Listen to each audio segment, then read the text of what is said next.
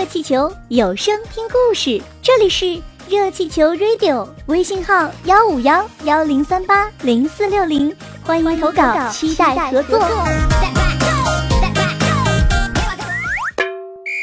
秀才赶考，有位秀才第三次进京赶考，住在一个经常住的客店里。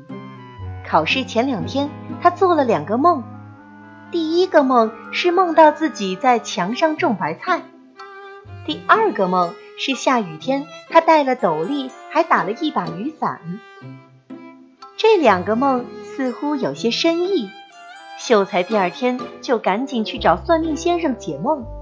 算命先生一听，连拍大腿说：“你还是回家吧，你想想，高墙上种菜不是白费劲儿吗？”戴斗笠打雨伞不是多此一举吗？秀才一听，心灰意冷，回店收拾收拾包袱，准备回家。店老板非常奇怪，问：“不是明天才考试吗？今天你怎么就回乡了？”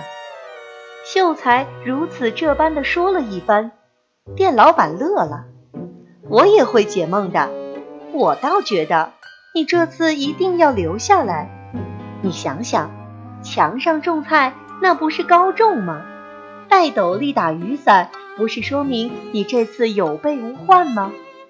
秀才一听更有道理，于是精神振奋地参加考试，居然中了个探花。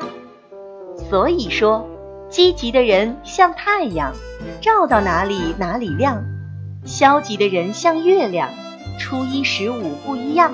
想法决定我们的生活，有什么样的想法，就将拥有什么样的未来。